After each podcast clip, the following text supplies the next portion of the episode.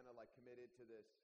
We're going to do like 30 days of healthy eating and trying to get everything ready. You know, just try to really orient ourselves. Well, that, that those 30 days end on February 3rd for me. So today would become like the ultimate day of torture. I'm talking to my friends, you know, and they're like, "Oh, so you're going to be hanging around like the radishes and the like carrots, and everybody else is like nachos and bean dip and everything else." And I'll be like, "Yes, I just I have a, I committed to 30 days." And uh, just if you want to make fun of someone, I just encourage you to make fun of our high school pastor who was like, he's all about this 30 days of health, and he's like, I'm just I'm blowing it off. I just I'm going 27 days. I'm like, you coward. So you know what? There are some people in this church with some integrity, and some people without it. Uh, I just want to tell you, last week if you're with us, it was a, it was a, it was you know a beautiful weekend for us. As if you're not, if you're new with us, this won't make any sense. But um, last week we said, uh, you know, we kind of sent off our our uh, worship pastor named Ethan, who is unbelievably gifted, and uh, we got to bless him. And I just want to affirm you guys as a church for how you responded. You know, one of the things that um, you know, not only responding to him and to his wife Erin, but also to how you responded to what God is doing. That you know, there was some real passionate outpouring of what God's doing in this room. And, you know, we believe as a group of people, we say this often, that we are a group of people who are doing our best, trying to figure out what it looks like to follow Jesus and how to love other people. And um, in so many ways, when we do, when we partake or enjoy or are a part of worship, what we're doing is we're orienting our hearts more toward Jesus. And it's not because we're perfect, it's only because we know we need God in our life and we know that He is the answer. And you guys responded beautifully last week. And I just want you to know the church became something, I think last week, that you already wanted to become. And I just want to continue to encourage you. This is what God intends to do in our church if you're with us. If you're new with us, it'll happen again this week. You'll go, oh, that's what they meant. Okay. But I just want you to know I'm very, very excited about what, what God's doing in our, in our midst. And as we're in our series called Unleash the Impossible, it's been a very, very cool series. A lot of great responses from a lot of you, a lot of great different conversations, people beginning to wrestle with things maybe they've never wrestled with before. If you're new with us, great series to be here.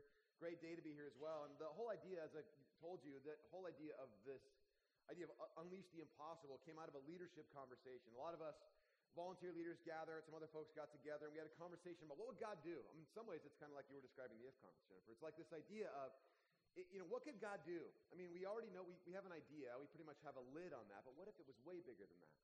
What if in some way God could do something, you know, in us and through us that we never would have imagined? And so um, one of the things I want to, as we've been saying each week, is that not only do we want God to do something in us and through us, but I think what I want to do is just even more so this week as we talk about some stuff is what does God do through us for each other, specifically for people in this room?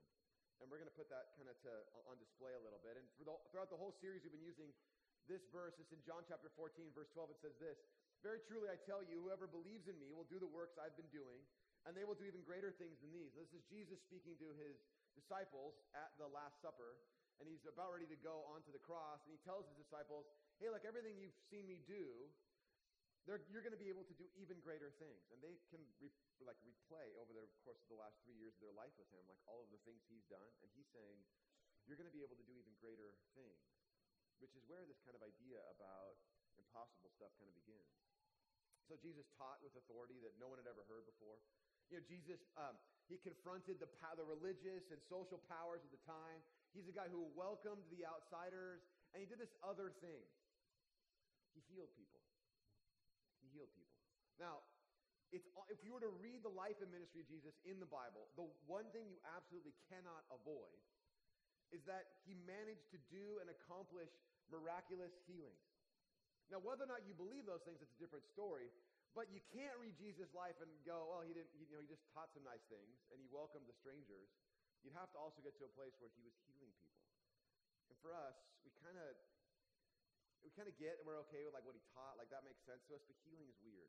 Healing's kind of a weird thing. It's almost like, for most of us, I think in some ways, healing, as we look at Jesus' life and ministry, is one of those things we go, well, that's kind of the acceptable mythology that everybody kind of lumps in with Jesus. Like, I'm sure he did lots of things, and oh, yeah, maybe some people imagined some things about him that were kind of awesome. That, you know, he was a healer. He was, we kind of have this acceptable mythology. But we have this idea that maybe, maybe God could heal people in a limited capacity like you know maybe emotional or relational or things like that that we kind of relate to but the idea of healing is a little bit crazy you know because i think for a lot of us the notion of healing at least any like present models we have of it it's basically kind of like a like a circus of manipulation We've seen people on TV. We've heard about people who are a traveling roadshow who have some kind of bizarre scheme where they're up by radio figuring out which people have which issues and they call them out from the stage as if God gave it to them. And it's like, well, I don't know if I, they kind of put a, kind of a pretty bad spin on this whole idea of healing. So we kind of let it go. We kind of have this sense of like, well, that was for a different time. And because people, sometimes associated with Jesus or with the church, have given the idea of healing such a bizarre take, that maybe we have to kind of let it go altogether. I just want us to wrestle with a question, though. What if God, despite all the ways people have abused it or manipulated it or corrupted it, what if He still heals? What if that's still what God intends to do in our lives? Now, I realize the, the idea what if is intentional, just for a moment. Because I want you to consider, just for those of you who are incredibly skeptical about this notion, that what if, in the realm of possibility, God still wants to do something that's impossible in our lives? that we would otherwise say, this is incredible and impossible and not likely for me. What if God still, despite every all of the bad press about people who have abused it, still wants to heal? That's what we're going to talk about today. Let's pray together. Jesus, as we come into the room today, we know that there's not a single person in this place who is above some measure of healing, of restoring brokenness. Every single person in this room. This is a room full of people in process, a room full of broken people who you have met or are presently meeting in their lives. Jesus, we don't approach today with a cautious optimism, nor do we approach it with any kind of arrogant certainty about the, out, the necessary outcomes. But today, Jesus, we come before you in boldness, in faithful, humble confidence. Father, we know that, that you do things that we cannot explain, and you don't do things that we cannot explain. So, Father, for just for a moment, in whatever, for whatever reason we wound up here, however we decided to show up today, whether we were coerced or tricked or we really intended to be here, that you might do something, God, would you speak to us in a little bit of stillness before all of the chaos and the bean dip and the Super Bowl ads and everything else that happens today? Might you speak to us, Jesus, in stillness? about where you intend to bring about wholeness and healing in ways we might not have expected. So speak to us, Father,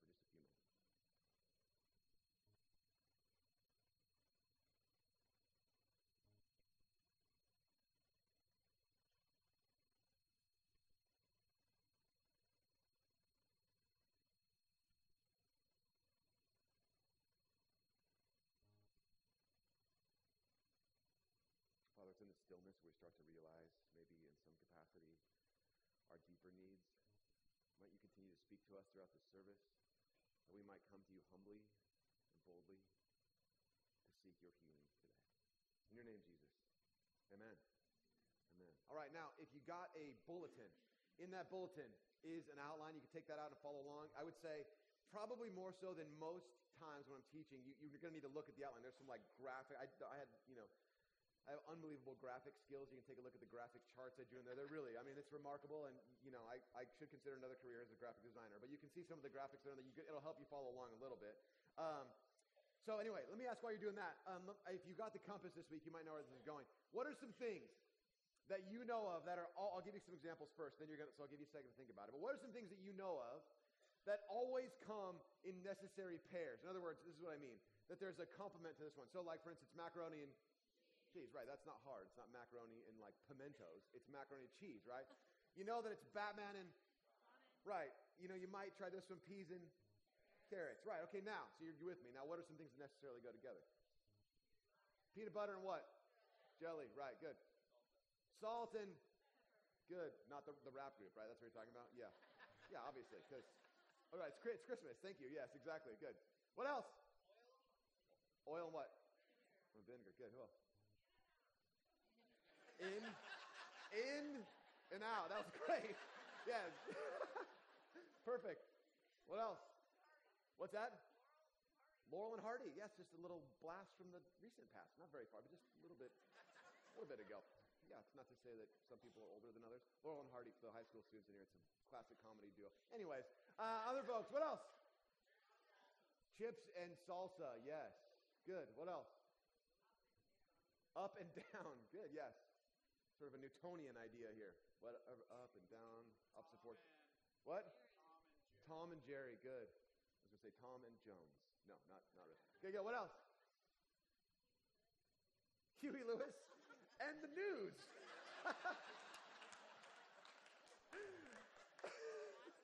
There's no Huey Lewis without the news. They're everything. What? Chocolate chip cookies and milk. Yep, we could end right there, couldn't we? That is so good. Yeah, there are necessary pairs throughout all of. I mean, there's things that go together, and we could we could spend all day talking about them. I know you'd like for me to spend our time doing that, but there are ne- there's one necessary pair that you see throughout the life and ministry of Jesus. It always goes together in some capacity. Sometimes it's explicit, where the Bible just says this, these two things are together. And other times, it's not quite as explicit, but it's always there. And I want to show you this right here. It's, this is, you can look almost anywhere in the Bible, but I'll just show you right here. Luke 9, chapter 10. When the apostles returned, they reported to Jesus what they had done. Then he took, with, took them with him, and they withdrew by themselves to a town called Bethsaida. Now, I'm going to come back to what the apostles were doing the, at the very end of this message, so we'll come back to that in a moment. But here's what Jesus says but the crowds learned about it and followed him. He welcomed them and spoke to them about the kingdom of God and healed those who needed healing. Now, here's what this is. You remember when you were like in kindergarten and you had show and tell, right? Some of you are like, I don't know what that is. You can nod. It's okay. I can I just, yeah, show and tell, right? Show and tell is you bring your stuffed animal in or your toy and you talk about how great it is, or you bring a picture of your dog and whatever, that kind of thing, right? You, you, you would show it and tell it. Now, I would say in some, in, in many ways, what you talk about Jesus is you actually have it reversed. It's actually tell and show, which sounds weird. Like nobody has a jelly and peanut butter sandwich. That's even hard to say, right? Nobody has salsa and chips. But you get the idea. It flips over backwards. Jesus is talking about something called the kingdom of God. And then what he's doing is he's demonstrating it by showing what it looks like.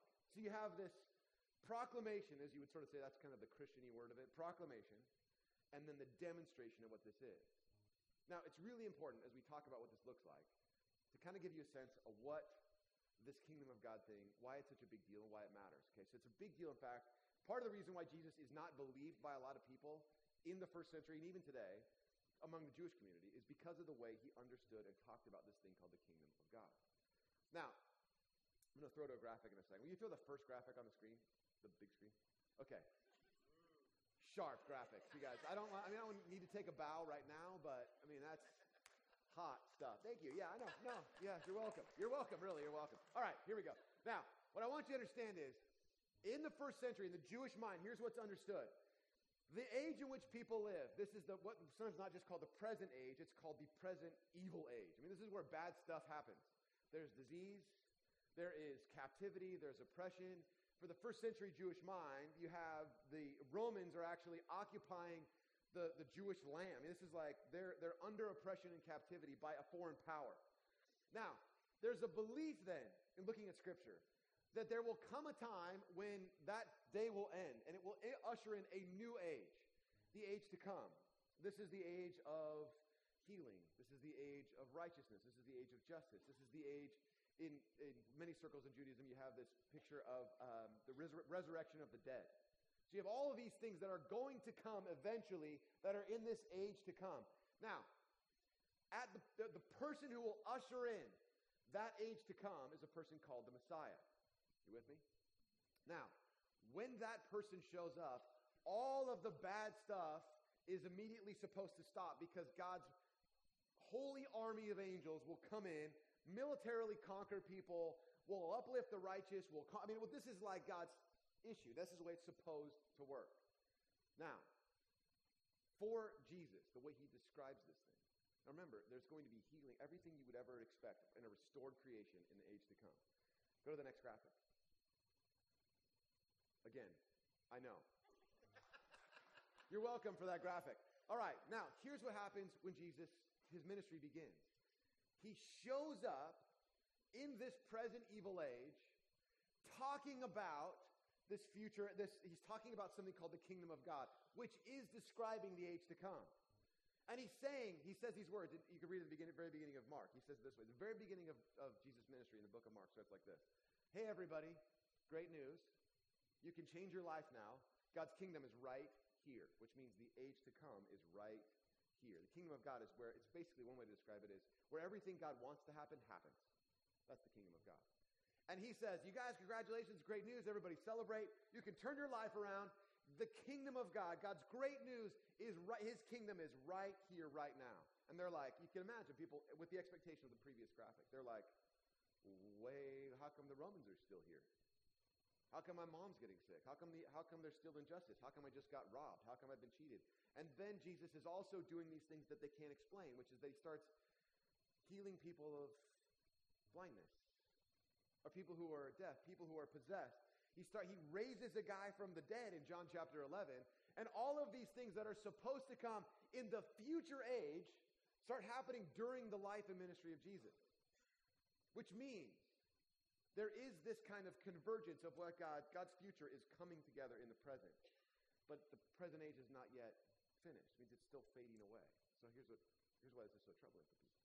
If Jesus is living and acting as the Messiah, why is everything still kind of not awesome? And yet, why does God's power still kind of show up in and through him in some miraculous way? And what does it mean for us?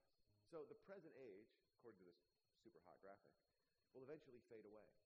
And there will be a time when Jesus comes again. You see Jesus written twice. Again, clever graphic. You see Jesus comes again, and at that time, the work he began in this kingdom project is going to be what's called consummated, finished. It means all of the things that we expect and hoped about God would show up fully in Jesus' second coming. Now, some of you are like, that's bizarre. I know it's bizarre. This is what Christians, but this is what the Bible describes. Now, we live in that gray box. We live in what's called, what some scholars will call the now and the not yet, or the already and the not yet, meaning God's kingdom purposes are at work now, but they're not yet finished. Which is why you have moments of great healing. You have people breaking addiction. You have people showing their, God's power showing up in their lives in unbelievably powerful ways, and yet people still die, and yet there's still disease, and yet there's still injustice, because these two things are happening at the same time. The present evil age and God's future breaking through into the present. All right, a lot there. Everybody kind of clear on that? If you're even a little bit not clear, that's okay. Just a little bit that you're there. This is what you have to understand what Jesus is doing. He's initiating this thing called the kingdom of God, but that work is not yet completed. There will be a day when it is, but it's not yet. So we live in this now time, which God is doing these incredible things, but it's not yet finished. Now, good, thank you. There you go. Amen. It's good. Now, we can, we can scratch the screen. You can come back to my awesome face. Um, now, my son asked this really great question which I'm sure, especially if you're new, but everybody, whether or not you're new to Jesus, new to the whole experience, everybody's asked this question, which is, Dad, maybe you need to say the word dad, but Dad, why aren't there the things that happen in the Bible still happening today? Like, was that sort of for a different era, and now we're does that not happen anymore? How come that doesn't happen? It's a very, very fair question because everyone asks it. At the time of Jesus, even at the time of Jesus, even immediately following like a miracle, people would approach him and say, Give us a sign that you're the, you're the Messiah. And he's like, I just did. There's a guy right there who used to be blind. Yes, but you did it on the Sabbath. So are you really, give us a sign that you're the guy. So there's like all the, he's like, okay, and basically what he ends up saying, I'm paraphrasing here is, I gave you guys enough signs. I have shown you what you need, and it's still not enough. I could give you everything you possibly want for the people who walked with, with Moses out of Egypt. God shows up in this power, what's called his manifest presence, meaning his like, God's everywhere, but there's moments where his, his closeness can be felt. His manifest presence, it's, I mean, it is laser beams, it's lightning and smoke and pillars of fire, and everyone's like, wow, that's amazing. Look at God's presence. 40 days later, after Moses goes up to talk with God, they have completely forgotten him. God, show us where you are. You've abandoned us. You're not even here. I mean, they literally start worshiping another God because they forget. Which means the issue, now this is true of throughout all of this whole conversation with, with Jesus, with God's people, and in, even in the life and ministry of Jesus, which is God is at work doing things, and we don't tend to see it. I mean, even if we did see it, think for instance, if we saw something so miraculous and so powerful, and we told our grandkids or our great grandkids about it, they'd probably go, you know what, that old coot was crazy. You didn't really see that stuff. Which means there's some other factor that enables people to participate and know about and understand these kinds of things. It's something that I would say probably looks basically the best word for this is the word faith. That God's at work doing things and seeing things not with our own eyes, but with the eyes of faith, what God is up to and what He's doing in this now but not yet kind of world. Now, one of the ways God demonstrates himself in his power is in healing. This is what Jesus points to often. In fact, in the book of John, the word for miracle isn't the word miracle, it's the word sign. And always it's, this is me telling you guys about what I'm up to, what I'm doing. It points you to God's future right now. So I want to read to you, and we're going to talk a little about a story in which there's a healing. And maybe you connected it in this way, and we'll talk about it and what it might mean for us. As I turn the remote on. There we go. Now, when Jesus returns, this is Luke um, 8.40. It says this, When Jesus returned, a crowd welcomed him, for they were all expecting him. Now, Jesus has this reputation of doing ministry and healing people, so people are kind of looking forward to seeing him. Verse 41.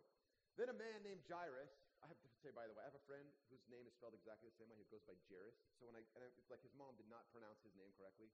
So for the rest of it, he's Jairus, and nobody ever calls him either. We always call him Jarvis because that's more fun. But anyway, you needed to know that. Write that down. Okay, wait, wait. There's a man. There's a man named Jairus, a synagogue leader, who came and fell at Jesus' feet, pleading with him to come to his house. Because his only daughter, a girl of about 12, was dying. As Jesus was on his way, the crowds almost crushed him. Now, I want to go back to this person, Jairus. Jairus. It's hard for me to say Jairus, I was saying Jarvis. Go back to this person, Jairus. Here's this person who is a synagogue leader, which means in the community, he's a respected person who presumably has his life together. And he's a person who's not the kind of person who's supposed to be asking for help. In probably, in some cases, we could probably get the sense that if he's going to Jesus, the rest of the members of the religious elite community might be looking at him and going, Why are you going to that guy? Because he claims he's operating as if he's the Messiah, and it's clearly not because we still see the evil age around us. So, what's the deal? Why are you going to this person? Now, there's this massive crowd around Jesus. Presumably, every single person there wants something from Jesus. Everybody there is going, I got a need, and I need you to, I need you to help me with it. I'm so desperate for your help. And there's this guy, the synagogue leader, who manages to push his way through and say, amidst the crowd, I need your help. I have an urgent need. My daughter is in real trouble, and I don't know what to do, but I need your help. Now, I think there's something we have to point out here.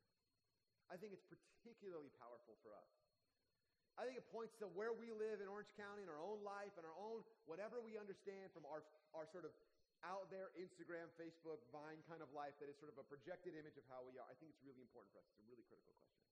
Because we all share an issue, the same as Jairus, which for Jairus. See, I can't even say Jairus, which is this right here. We have a pressure to appear perfect that often outweighs our need to seek help. We live in a community of people who will say, well, you know what, I'm just, I'm the best way to say it is I'm, I'm, I'm relatively private. I don't want people to know about stuff. But I don't mind publishing stuff about my kids' successes or my own successes or things that have happened to me that make you believe that I'm really perfect. And when it comes down to the really the things that really matter in my life, I'm not sure I can actually seek help because then everybody would know I'm not perfect. This is, I would say, this is probably as much of a plague as anything else in our community people are going, I would, t- I would take a next step into something like Rooted, but someone will ask me about, in a community of people, they might ask me to be vulnerable and share something about how I'm not perfect. Then they'll know. We have such a pressure to be perfect. And it inhibits our ability to say, God, I need help. I publicly need to come forward and say, I am in need of help. And I need, ever, despite all the embarrassment that might happen, everybody's going to know I'm not perfect. Trust me, I understand this pressure person who's supposed to lead a community, who's supposed to kind of have their act together, I feel a pressure to be perfect. I feel a pressure to like kind of, well, there's certain things like, there's a lot of pressure. The pressure my family feels about that. It is, it is, it is everybody's reality in this room, including my own. It is hard to say, I need help. And if there's anything we get from this guy Jairus, is that he is a person who has, the, the need has finally outweighed this necessity for public perfection. Now, as, he's, as Jesus looks at him, he starts to talk to him, and they engage in this conversation. Some of you know this story. I'm just going to paraphrase through it really quickly. A woman comes up who, is, who shouldn't be even be in public by the first century standards. She's bleeding, and it's, it's been humiliating for her for a number of years. She reaches out and touches Jesus and basically steals a miracle from him right there. Like he's walking, the crowd's pressed up against him. She steals a miracle. Jesus feels the power go out of him, and he goes, Wait, wait who touched me? Which the disciples are like, it's like it's like a it's like a subway in Tokyo. I mean, everybody's pushed up against them, and he's like, "Who touched me?" Everybody's touching each. other. It's like packed in there. And then he has this conversation with this woman. Oh, you know, he's talking to her and you know, he dignifies her with his healing. It's this beautiful moment. And you have to be wondering that Jairus is going, hey, hey, cool. You know, um, she's bleeding. That's bad. Bleeding's bad. My daughter's di- dying. This is clearly not as urgent for you as it is for me. And she, this woman who, come in, who came in here, who's not supposed to be in public because she's unclean, is out here touching Jesus, and I need him to come to my house right now. Glad that you're healed, glad this has happened to you, but you stole my miracle. You have to imagine the desperation of a father. Now, I'm, I'm, I'm interpreting here. I'm not sure this would happen. This is how I would be in, the, in that moment. Verse 49. While Jesus was still speaking to this woman, someone came from the house of Jairus, the synagogue leader. Your daughter is dead, he said. Don't bother the teacher anymore. Wait a second. That, you said you were going to come to my house. You know, it's like this is, and then this woman comes in, and now all the hope is lost. Everything that we thought was going to happen, someone cuts in line and it's over. Now, we know the story of lost hope. Every single person in this, in this room has a story of lost hope. We believed for something, we, we hoped for something, we prayed for something, we had people praying for us, and it didn't turn out the way we thought it was supposed to. We continued to suffer, or they continued to suffer, or things didn't work out. Our marriage never really got healed. The addiction that we suffer or that a family member suffered never really got resolved. They never started a recovery process in any capacity. We've had our own health issues. We have our own secrets or regrets that never got mended, and we still live with shame. And we still wonder, is it really going to happen because we've been praying for this, but it didn't work out? So we know. We know about hope. We know how it feels. And we have to imagine how Jairus is feeling this moment. It's over. I came here to get help, and it's over. I risked everything and put myself out there. I had nowhere else to go. I faced public ridicule to go to Jesus and say, Can you please, please help me? And Jesus says, I think there's two really offensive moments in this passage. Here's the first one. Hearing this, Jesus said to Jairus, Don't be afraid, just believe, and she'll be healed. For me, I do not know about how you perceive it. This phrase, just believe, is so insulting to me. Just believe? Really, Jesus? You're just telling me to just believe? Is it really that simple? Because I've just believed, I've just prayed for people, I've just been a part of expecting you to do something, and you didn't come through. And now, after it's all said and done, when my daughter is dead, you tell me just, just believe? There's no just believing. There's believing. There's courageous, bold, unlikely, impossible kind of believing, but just believing. I don't get that. I can imagine Jairus saying, I just, how could you say this? For me, I connected an earlier passage in Mark. There's a passage in Mark where Jesus heals a guy's kid from, well, he's about to heal a guy's kid from uh, demon possession. And here's the dialogue they have. And I connect with this. See if you connect with this idea. But if you can do anything, this is the Father speaking to Jesus. But if you can do anything, take pity on us and help us, meaning my son's got this demon possession. Can you help us? Verse 23.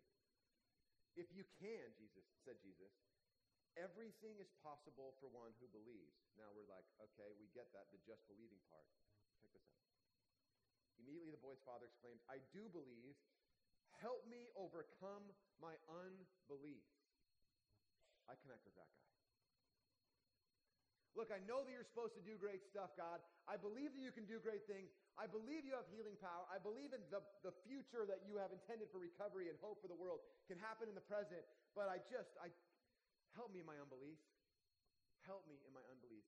I do believe, but help me overcome my unbelief. So I think for Jairus, he's probably more akin to that guy in my own, my own understanding here. Well, let me just kind of give you a sense of what happens with Jesus and Jairus here in his daughter. Verse 51, when he arrived at the house of Jairus, he did not let anyone go in with him except for Peter, John, and James, and the child's father and mother. Meanwhile, all the people were wailing and mourning for her. Stop wailing, Jesus said. She's not dead, but asleep. How insulting is that? You have all these people who have heard this horrible news about the synagogue leader, an important person in the community, and the way in which you show support, one of the ways, is that the whole community gathers to wail and mourn with the family. So they're wailing and mourning, and they're all outside the house, and they're just packed in. They're all around this family. And then Jesus says, She's not dead, she's asleep. How dare you? We, she's, we know what dead is. We've seen dead before. She's dead. It's a tragedy. Stop making light of it because they don't know Jesus. Look at their reaction. They laughed at knowing that she was dead. When they don't understand, when there's a misunderstanding, there's always a pair that goes with that misunderstanding and mockery. And they go, You don't, you're so insane, Jesus. How insulting are you to say that to us in this moment? She's asleep. So they laugh at him. And I get that. I get why they would do that. Then Jesus does this. Verse 54. But he took her by the hand and he said, My child, get up. Her spirit returned, and at once she stood up. Then Jesus told them to give her something to eat, which I think is kind of funny. get up. And then he's like, You know what? Coming back from the dead is it's a very taxing on her. We need to get her something to eat. She's probably exhausted. I don't know why that detail's in there, but she needs to eat. Maybe it's to, maybe it's to validate that she's actually alive. I mean, who knows? Like, dead people don't eat. Give her something to eat. See, she's alive. I don't know. Verse 56. Her parents were astonished, but he ordered them not to tell anyone what had happened. Now, the reason why I think this is remarkable remember, if Jesus is out to kind of form a following and build a religion, which he's not, he's intending on bringing about God's kingdom purposes, everything else is sort of the outcome of that. But if he was just trying to be sort of a popular leader guy, he's got a whole crowd of people who have just mocked him, A. B, probably there's a group of people, this isn't in the scripture, so I'm interpreting here, but there's a huge crowd of, people, crowd of people that were around him before at the last moment. More than likely, when they saw Jesus was go- where he was going because they'd already done it before, followed him to Jairus' house. If ever there was a moment to have a Super Bowl sized picture PR moment, it's this one. Everybody come in. You, you didn't believe me, but check her out. See all the, I ask all the wailers. They saw her. She was dead. They all, hey guys, I'm Jesus. I'm Messiah. The present age is happening. Woo! No. So don't tell anybody. Don't, I don't need the attention. This isn't about a circus act. This isn't about a sideshow. This is about healing someone who needed healing. And I don't need the attention, and I don't want the fanfare. I just want this person to be healed. I want you to understand as, as, as a church, when we start talking about things like a healing service, people imagine a circus sideshow. And this is not about any one person in this room who has a particular healing power. It is about God's power in our, in our midst. It is not about trying to gain public acclaim for this. Is about giving credit to God for what he, he does. Now, this is different than, for, for as far as Jesus goes, this is different than any other of the traveling sort of reputed healers of the time period. He wasn't trying to gain a, he wasn't trying to gain money and he wasn't trying to gain attraction from this. He was just simply bringing about the show and tell of God's kingdom. I'm going to tell you about this and I'm going to show you it. And you, you get to believe with eyes of faith. Now, in Jesus is this convergence of humility and power. And the question for us is, what does that then mean for us as we kind of come today and respond and we start talking about what it means to come forward for prayer in a moment? You know, I, I told you that at the beginning of this pad, we started kind of booking it with, with Luke chapter 9. Jesus' disciples have just returned from doing something. Let me show you what his disciples were doing. When the apostles they returned, they reported Jesus what they had done. And this is where we started. Look at this. This is what they had just done. When Jesus had called the twelve together, he gave them power and authority to drive out demons and to cure diseases. And he sent them out to proclaim, tell, the kingdom of God and to heal the sick, show. To disciples.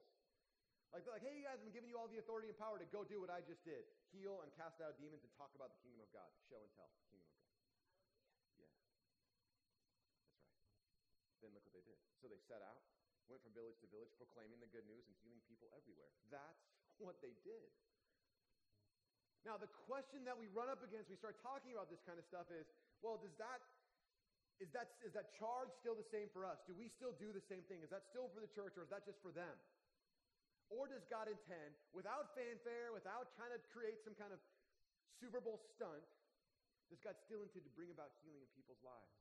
People who are, like all of us in this room, afraid to admit that they need help. Does he still intend to bring about help for those people who would receive it? People still need help from generation upon generation. They need God's supernatural power in their life. You know, the early church is no different. what does it look like to live out this kind of desperation of Jairus and the need for our help for our unbelief. This is where I feel like our worlds merge. Desperate need. It might be a physical need. It might be an emotional need. It might be a relational need.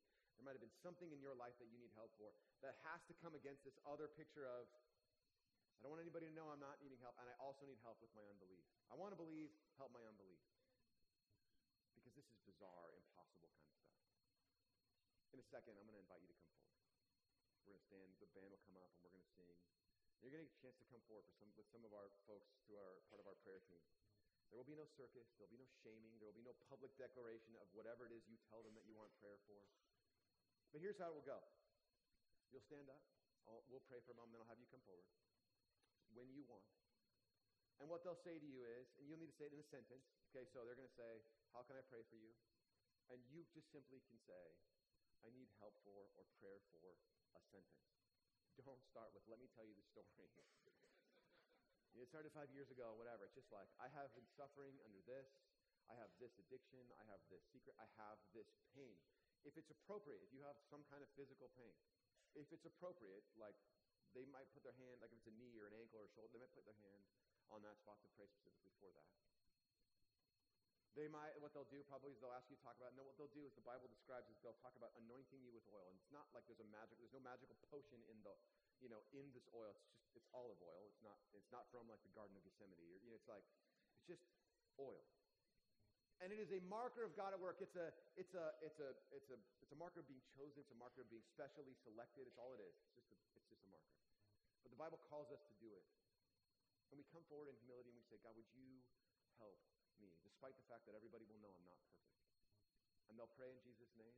They'll pray boldly. They won't pray a prayer that's like, well, we're not sure if you what you'll do, but we're they're going to pray. God, would you bring about healing?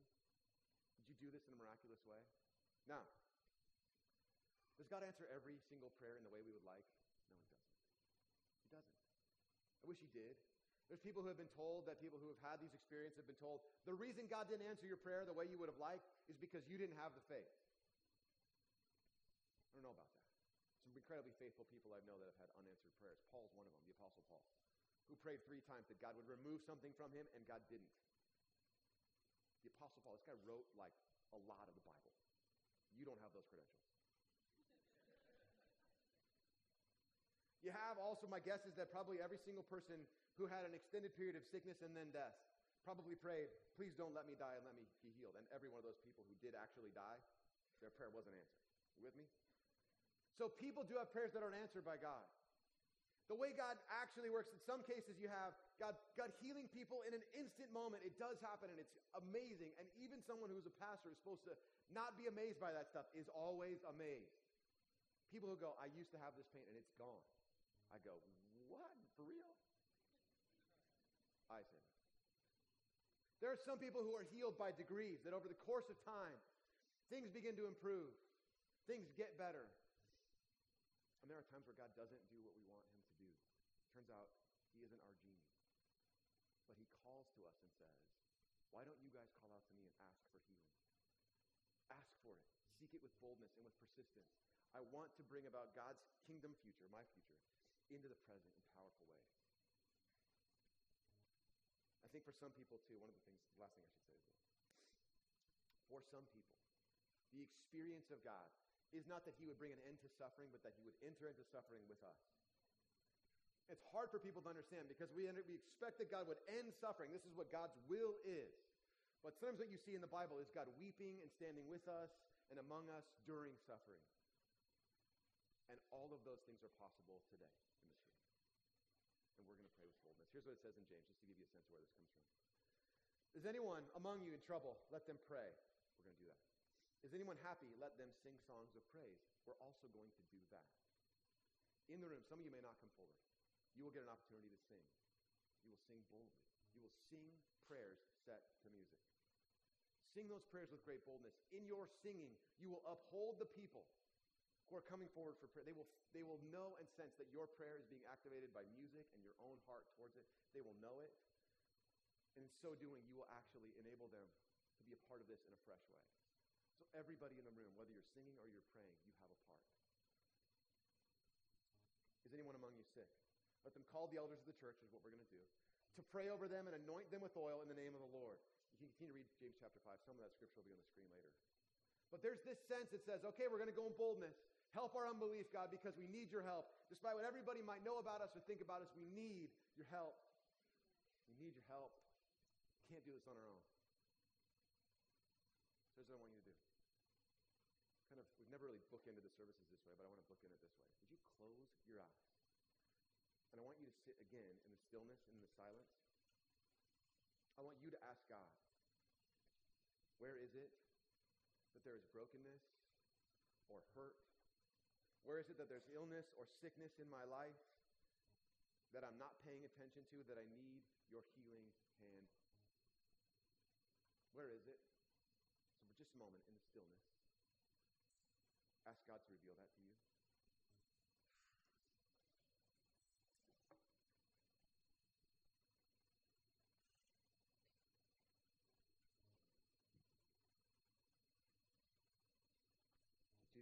Started the service and we're aware we are in need of healing.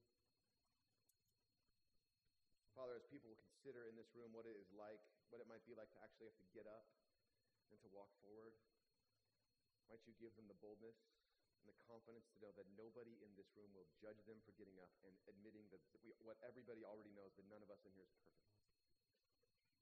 So, God, would you meet us in this place powerfully? Might your Holy Spirit work in powerful and authoritative ways in our lives. Might this be a day of great transformation and great hope and great victory. So, Jesus, we respond to you now with great courage. Whether it's in song or in prayer, we respond to you with great hope and great courage. It is in your name we pray. Amen. Stand together and we'll sing and we'll pray.